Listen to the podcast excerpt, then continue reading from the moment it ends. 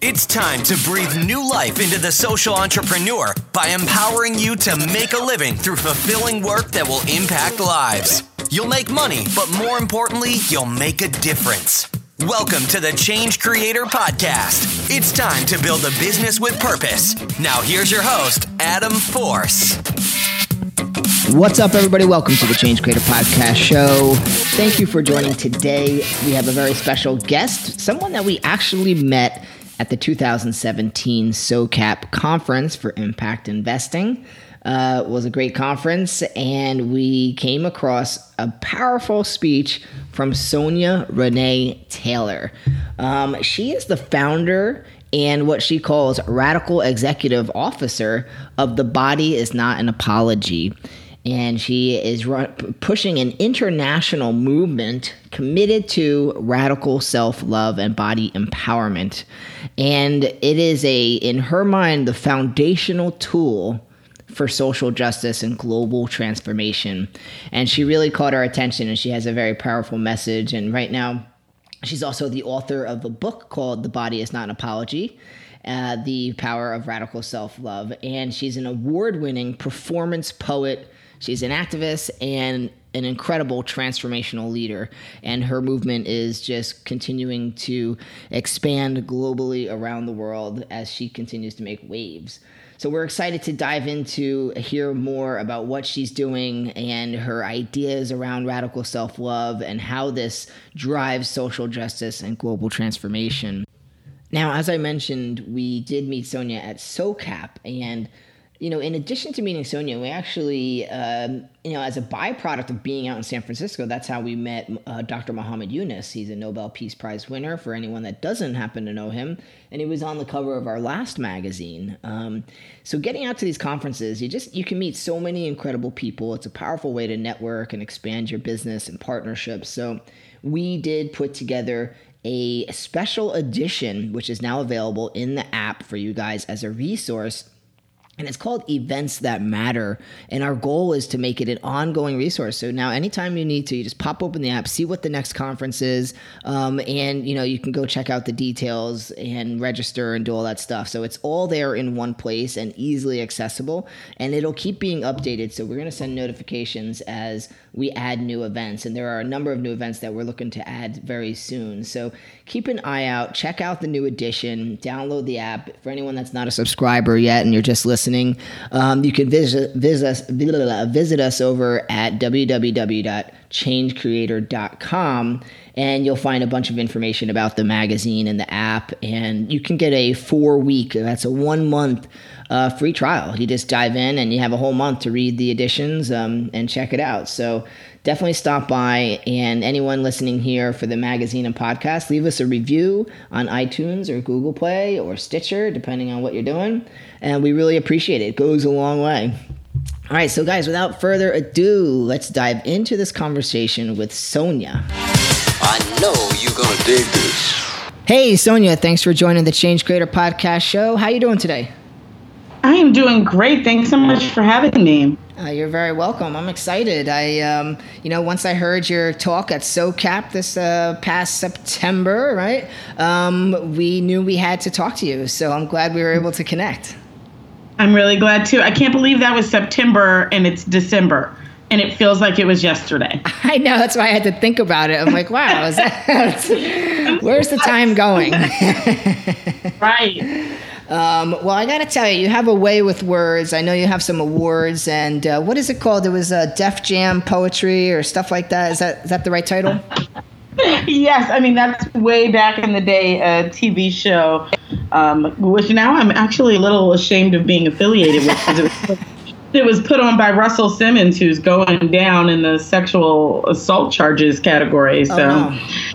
Yeah, but uh, yes, I was on Def Poetry Jam back in the day. yeah, yeah, yeah. Okay, okay, got a little history there, but um, it certainly has become quite an art form. And, and I mean, I gotta tell you, the, the talk at SOCAP was pretty brilliant. So, you know, we're gonna get into um, a little bit of your background. I always like to start off. So, before your current, you know, project, um, business, whatever you want to call it, right? The body is not an apology. I love it. Um, can you just tell me like what was going on in your life before that? And I'd like to connect the dots on how you got into the body is not an apology. Sure. So, um, before the body is not an apology, I was um, making my career as a performance poet.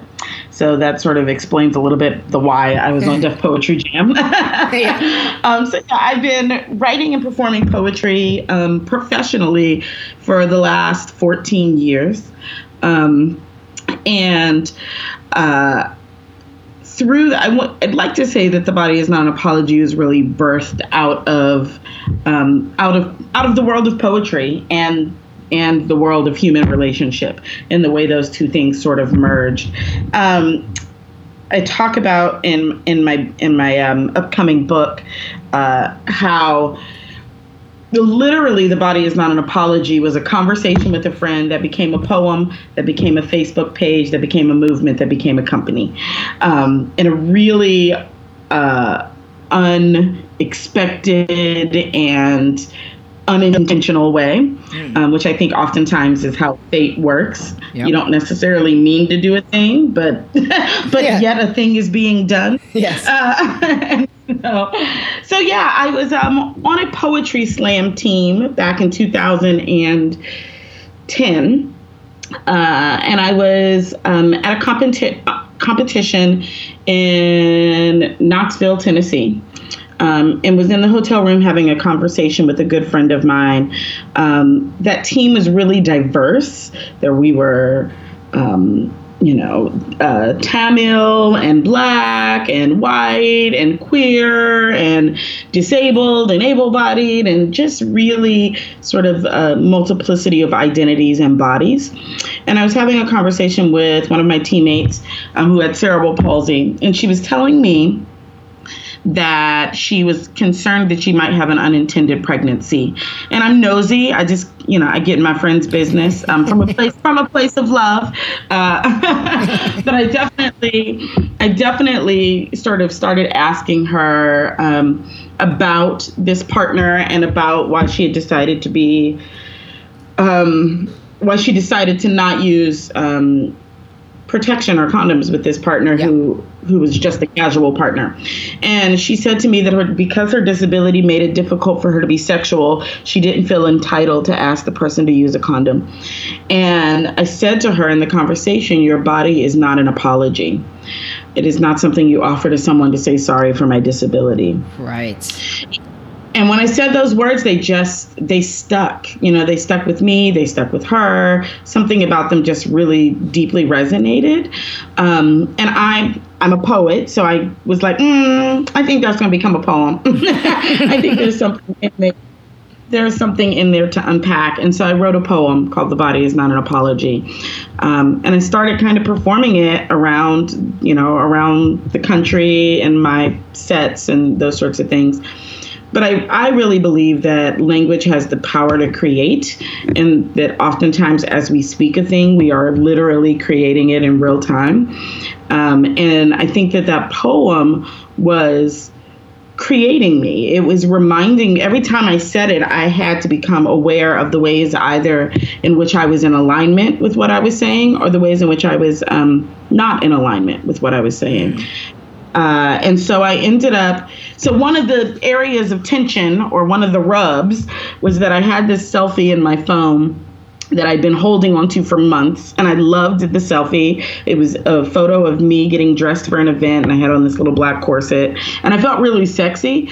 Um, but I also felt um, sort of the intensity of what I like to call the outside voice inside of us. It's yeah. that it's that voice of shame, that voice that you're people will judge you. Don't you dare put that out there. That kind of self-criticizing voice. Oh yeah, was also very loud um, and it was telling me don't share the photo. And so i didn't share the photo. All the while walking around the world performing the body is not an apology. And i think body is not an apology was like um yeah that's not going to work pumpkin. Uh, you hypocrite. Uh, right exactly. And so i got um one night i was like all right i think i'm going to share this photo. Someone shared a photo on my facebook page of a plus sized model um, in a black, you know, and I looked her up and she was she had just signed a lingerie contract and was in this black corset. Um, and I was like, oh, wait a minute. someone someone paid this woman a lot of money to put her juicy thighs all over the internet. I'm gonna post my photo. so um, so I posted the photo and in it I said I'm 230 pounds. I have a terrible tattoo I got when I was 20. Don't be like me. Um, but do post a photo where you feel empowered and beautiful in your body. And the next morning I woke up and about uh, 30 people had tagged me in photos. Um, Super cool. Yeah. So they followed your your your your action. You, you did the post, and they're all like, "Oh," and they just kind of went with it. Right. Well, and it was it was uh, you know it was a series of people following other people's actions. I followed the action of this plus size model, then other people followed the action of me, and then someone followed the action of them. And so, you know, for me, it was really testing out my theory that like radical self love is contagious, just like body shame is contagious. Yeah. And we get to decide what it is we want to spread. But how did you? I noticed this. This is obviously a very common problem um, for men and women. It's you know this um, superficial, I guess, perspective, and it's well, do I look fat and do I look okay? And you're so worried about what everyone thinks. How did you? I mean, there. It's one thing to understand that you should not worry about it. Like you could be the smartest person in the world, and you may you get that idea. That's not something you should stress about, but you do. So how do you come o- overcome that mental block? Like, is there is there anything that you found helpful besides just maybe you just had that perspective flip? I'm just curious how you handle that. Um, well, so the way that we talk about it, right, is that we live in a system of body shame indoctrination. The world um, makes a lot of money off of convincing us to hate ourselves. Uh, and so, for one of the things that we encourage people to do is to think about what we say is whose agenda is your self hate? That criticism that you have for yourself, where did it come from and who's benefiting from it? Because once we realize that actually that negative that voice of body shame that voice of of um, not enoughness is actually not our inherent voice. It's not actually it's not actually who we really know ourselves to be but it's what we've been told. Um, once we recognize that we've been told that for reasons that are are at their core about power and money um, we become a little bit more invested in divesting from that system. Once you realize you're totally being taken advantage of, you kind of don't want to be taken advantage of anymore. You get a little mad about it, right? Like, Yeah. get it. Yeah. Um, so there's this activation that happens by recognizing that that inner voice, that voice of criticism and shame is part of a much larger system that is not only keeping you diminished and small, but is keeping an entire framework of oppression and injustice in place. And so when we recognize our small part of dismantling oppression and injustice is to dismantle those messages of body shame inside of us, we get a little bit more committed to do it. Yeah, I love that. That's great. Um, it's such a powerful perspective, and I think so many people forget to remember how they're being conditioned. I mean, there's so many external uh, conditioning factors that come into play with advertising, magazines, and they're telling you what's what's beautiful and what's not. When really it's all relative, and it's whatever you want it to be. So it's insane to follow along. And it's all day long, you know. We say from the time you wake up in the morning until the time you go to bed, till you turn off your phone at night and close your eyes, you are inundated with messages that tell you to compare yourself to other bodies, that your body is deficient, and buy this thing so that it will stop being. Yeah. Um, and so our work our you know like our work is to to be so in touch with our own internal sense of radical self-love that those those external voices we have more control over their volume inside of us how loud play Okay. And so can you tell me a little bit more? I know, you know, on your on your in your literature on your website and stuff, you talk about how this, you know, deep radical self-love is the foundation to creating sustainable social change um, and transformation. So, c- how do you tie those together? So, you start loving yourself. How does that tie into community, social change, all that stuff? I, I, I have an idea, but I'd like to hear you talk about that. Totally. So we, you know, I was listening to this really interesting podcast last night um, called uh, Seeing White, um, and it's a, I think it's like a 16 series podcast that explores how whiteness was created in the context of the U.S. Mm. Uh, uh, and one of the things that they said that I thought was fascinating and so very true, right, is that we often think of um, racism very specifically as this uh, function of interpersonal um, issues, right? Like race that racism is about individual people not liking each other and that kind of thing.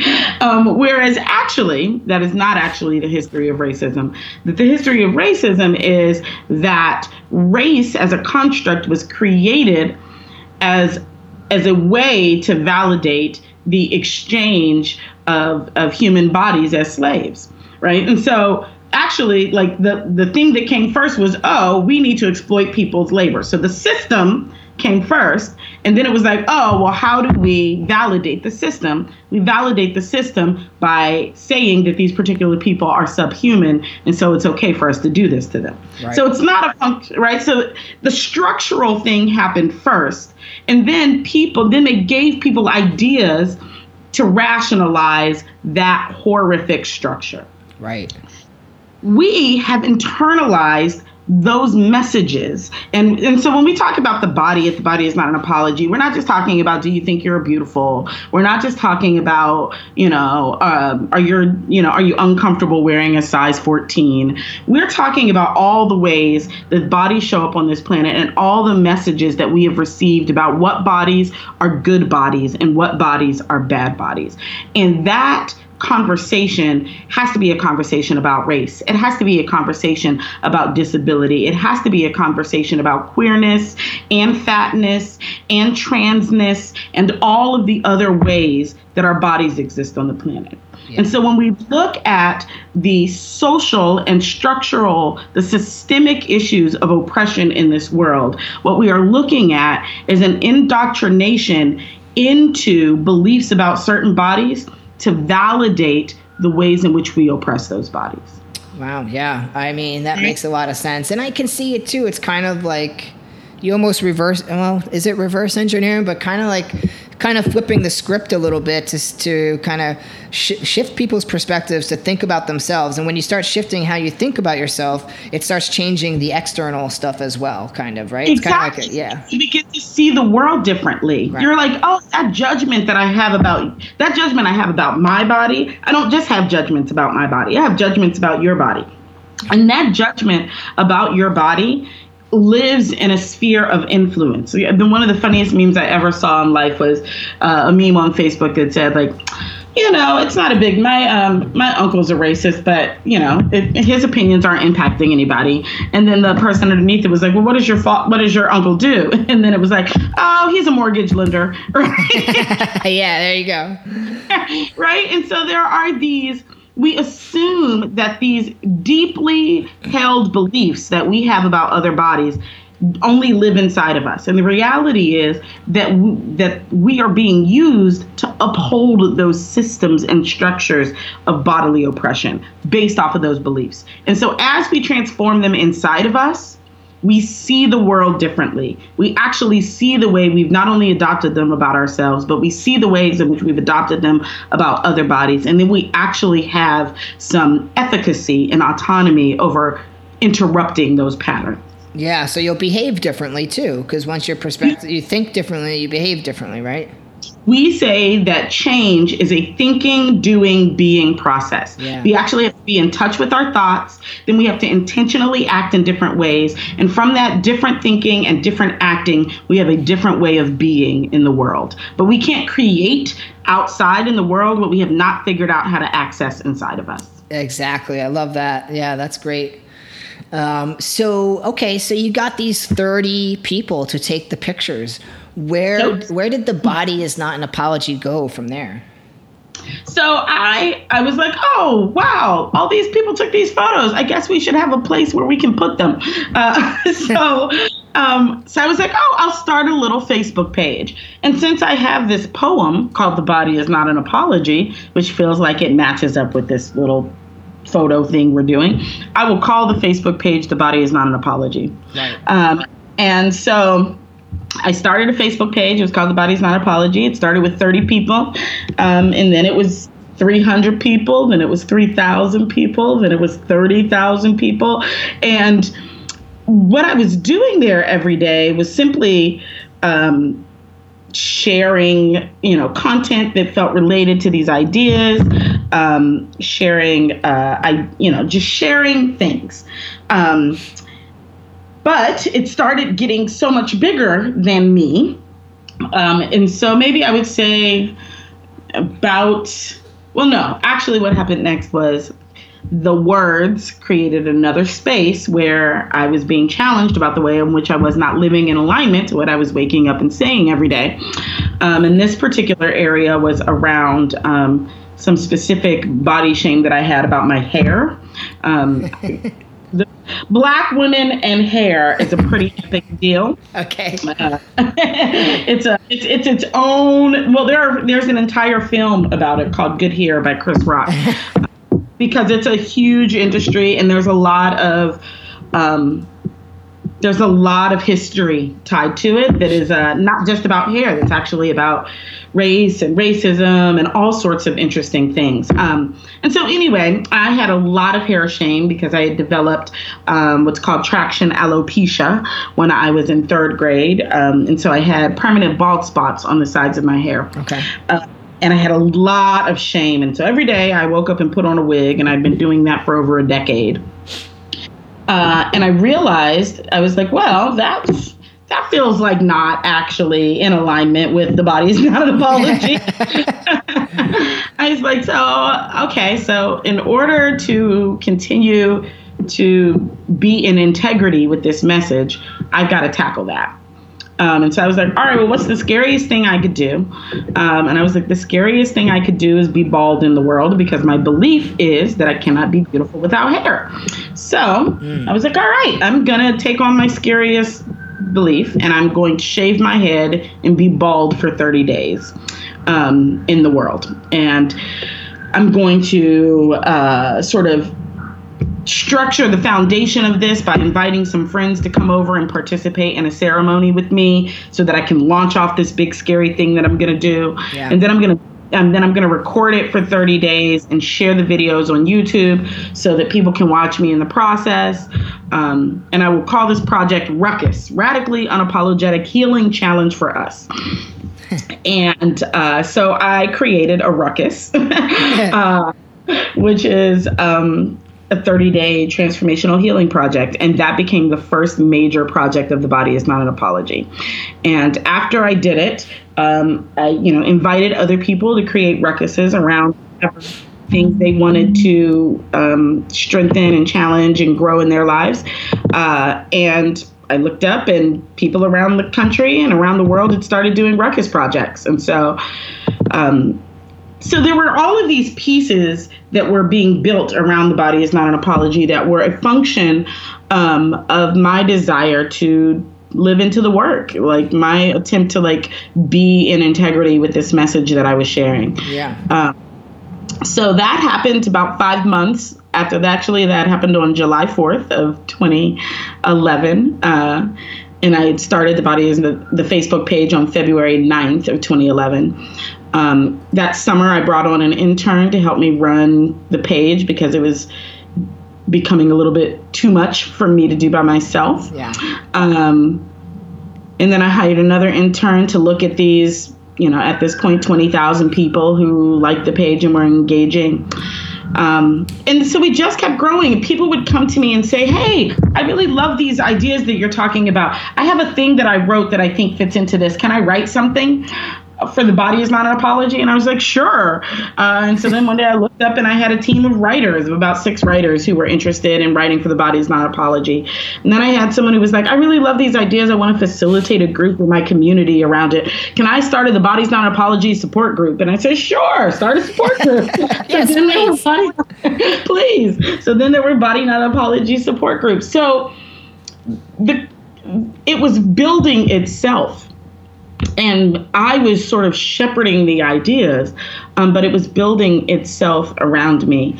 Um, and then in about summer of 2014, um, I started, or actually the fall of 2013, um, we started. I started noticing that we were beginning to like be the words were beginning to be out in the world, but they were not connected to to us or the page mm. and okay. and people were you know people i was like oh people are using this to just do whatever it is they want to do. So i was like oh people are totally going to start selling diet products under the body is not an apology and all sorts of other things. And so it became clear to me that i was going to have to formalize this structure if i wanted it to stay in integrity with the message. Okay. Um so and the other thing that was happening at the same time is we were being suspended from Facebook. Like every week, we got kicked off of Facebook. um, surprisingly enough, Facebook isn't a particularly body positive platform, um, and uh, so one they had problems with, you know, content that shows bodies. So you can okay, yeah, yeah. So at the time you could have a page called literally you could have a page called titties titties titties with just like close-ups of girls and bikinis but you could not have a photo of uh, um, Senegalese tribal women topless. Right. Oh God. Right. It's like that sort of like absurd, like absolute contradiction. Um, but then also they would be suspending us for messages that were countering racism or white supremacy. They were. It, Facebook's algorithms are fascinating. But I mean, really, what it is is that if we haven't examined these ideas, everything we create will have them baked into them. So Facebook's algorithms have all of Facebook's uninterrogated biases right. baked in.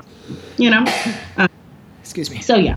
Yeah. So I was like, all right, we have to build our own platform, and yeah. so we we launched a crowdfunding campaign um, and raised $43,000 and built the body is not an apology.com. Okay, so that leaves me with a couple questions for you because you shared lots of interesting stuff. So the first thing is, you know, um, we're talking to an audience of young uh, entrepreneurs or aspiring entrepreneurs, and you're right. As things pick up, you start saying, I can't do this all myself anymore. Where did you find interns? And my question about the interns is, did you find it to be become more of a uh, a time suck in having to train interns who don't have business experience, or did you find it to be a valuable experience? Um, I found the and I'll answer those in the order you asked them. I found um, the interns. I literally just created a job description. Hey, this is what I need someone to do. Um, this is the work that we do on this page. Yeah. Send me a resume um, whatever. And I actually ended up meeting our first intern um, at a workshop that I did at Georgetown University. Cool. Um, she was she was a uh, in in in the workshop and came up to me afterwards and saw the request on the page um, and was like, "I'd love to do this." So that's how I found the first intern. I would offer that two things. One we were not yet a business when I found these people. We were a Facebook page. right? And so um, I didn't need people who had business experience. We were not monetized. We weren't doing anything that was making money. I needed people who understood the lens and perspective of the body is not an apology so that they could translate that on a regular basis.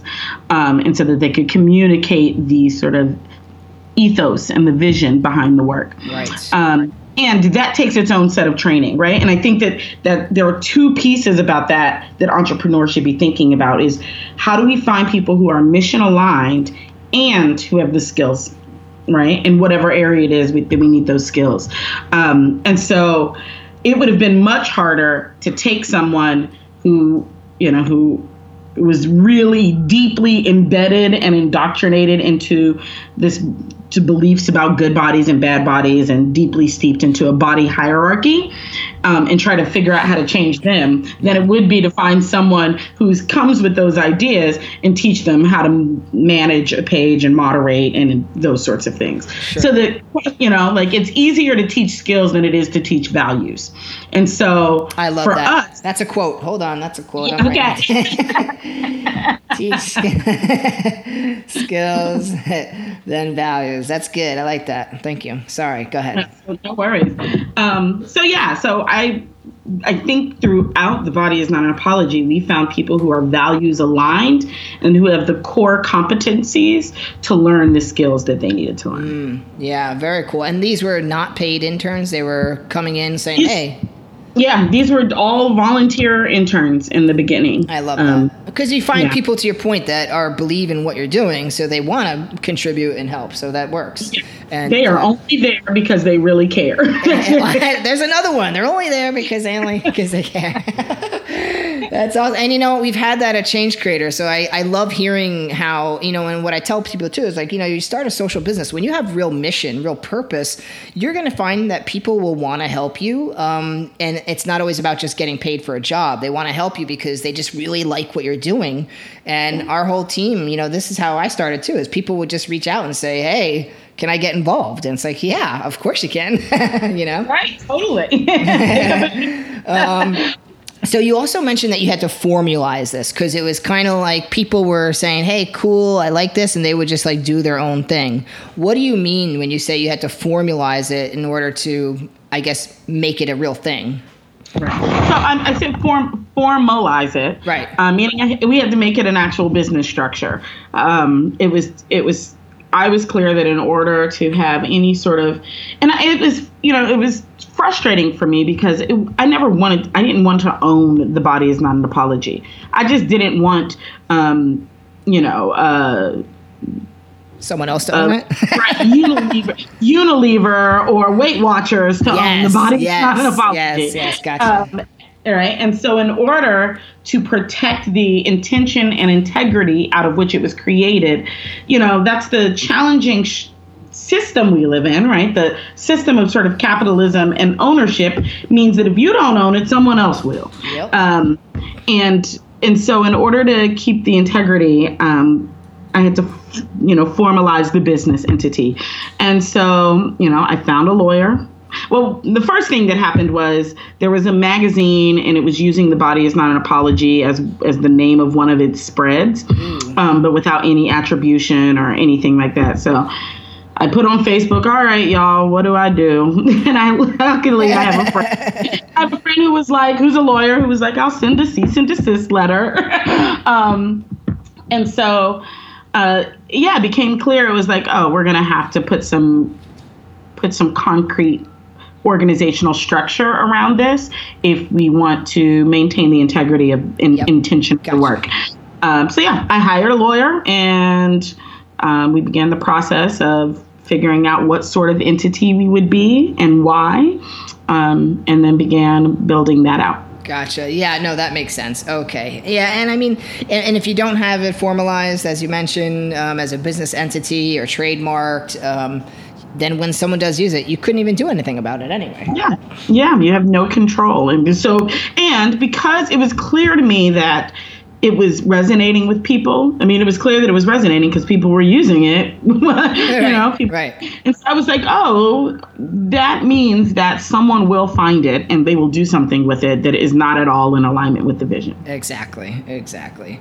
Okay, so um, we're at 30 minutes. I do have one more thing I'd love to cover if you have a yeah. few more minutes. Okay, great. I do. I'd like to talk a little bit about your crowdfunding campaign. I mean, listen, Sonya, so everybody is always stressed about the money. You know, they mm-hmm. they don't have a lot to get started, and then when you do start, you realize you're gonna have to put some money into the machine if you want to get something out. Um, mm-hmm. So mm-hmm. you know, even when you know, listen, our team has even thought about crowdfunding campaigns and it comes down to a decision of do we have the time and resources? Because it becomes a full-time project. So i'd love to hear a little bit about how you approached it um, and how big of a team you had and just some of those details that might help others and you know understand that process. Totally. Um, I'm I did a crowdfunding campaign because I didn't know how horrible it would be. there you go. See, I knew it. um, I'm joking and not joking. Um, yeah, so it was. I was, you know, the traditional sort of roots of um, entrepreneurship uh, are pretty narrow, and particularly more narrow the further away you are from sort of um, what we talk about in the body is not an apology is the default body.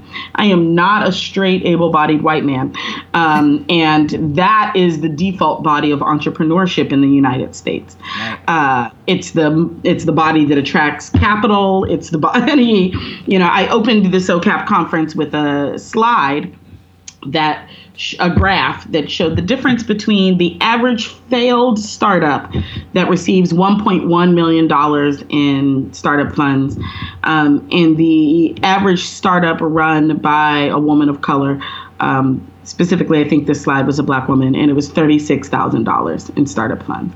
Um, okay. And so that's like that's the landscape I was walking into. I didn't have, uh, you know, friends and family. Um, I didn't have an uncle who was going to give me seventy thousand dollars in startup funds. You know. Right. And right. so. Um, the question was, well, how do we raise this money to build this platform? And at this point, the body is not an apology. already had a following. We already had a team of folks who were contributing their time and volunteering and working with us. We already had a bit of an infrastructure.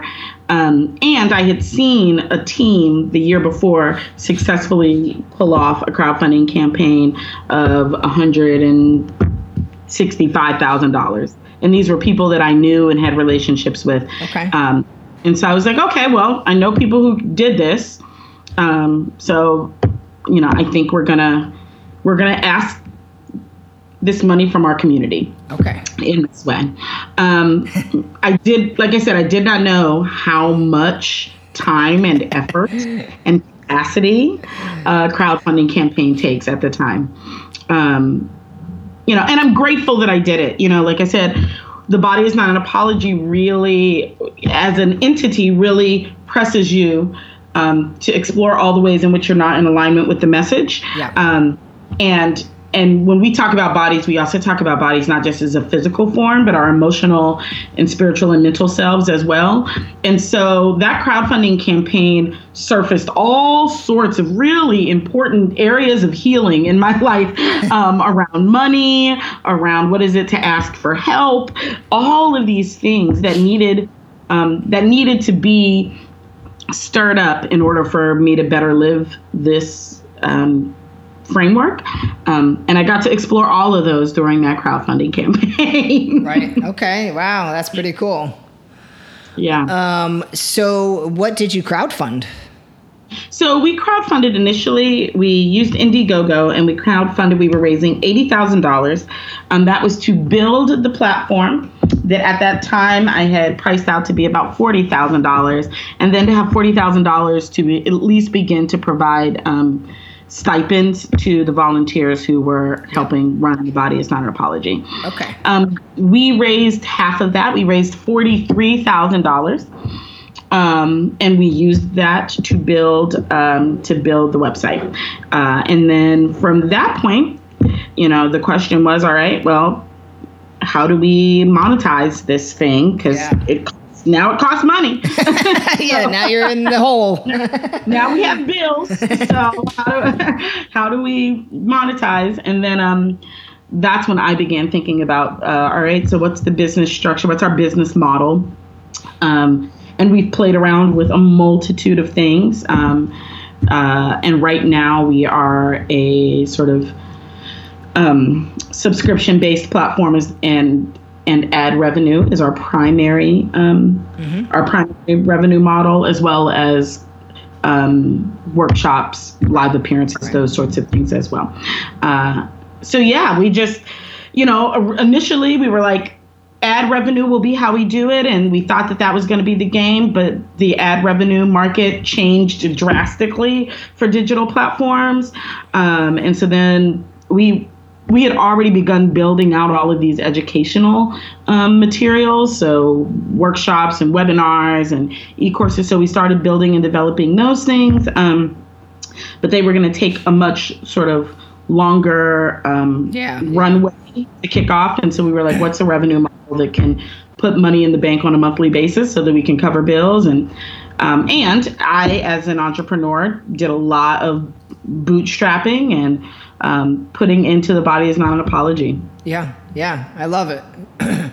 so yeah, I see you have all these. These are the ruckus packages. I see. Then you have some ads and stuff. So, um, but you can't do ads unless you have a big audience. So how'd you get the audience to have the ads? We've been, you know, like I said, the benefit is that the body is not an apology started um, three years before it before we moved to our own right, so you building it So up we took already. an audience. We took an audience with us. Yep. Um, right now, we see about three hundred thousand visitors a month directly on the site. Wow. Um, and you know, and still growing. At our our busiest month, we saw seven hundred thousand um, visitors. Wow. And so we are, you know, pushing and growing, and the work is to put out powerful, um, resonant content that makes people want to come and read the work of the Body's Not Apology. I love it. I love it. Well, listen, I just want to shout out your book too. You got The Body is Not an Apology The Power of Radical Self Love coming out February 2018. You can get a real deep dive and inside look at everything that Sonya is talking about. Um, Sonya, I'm going to just also point people to your uh, website, which is thebodyisnotanapology.com. Um, Sonya, thank you so much for your time. This was a really fun conversation, and I appreciate it. I am super glad uh, to get a chance to talk to you. Thanks so much for having me. I appreciate it. All right. Till next time. We'll talk to you later. Thank you. Alrighty, bye bye.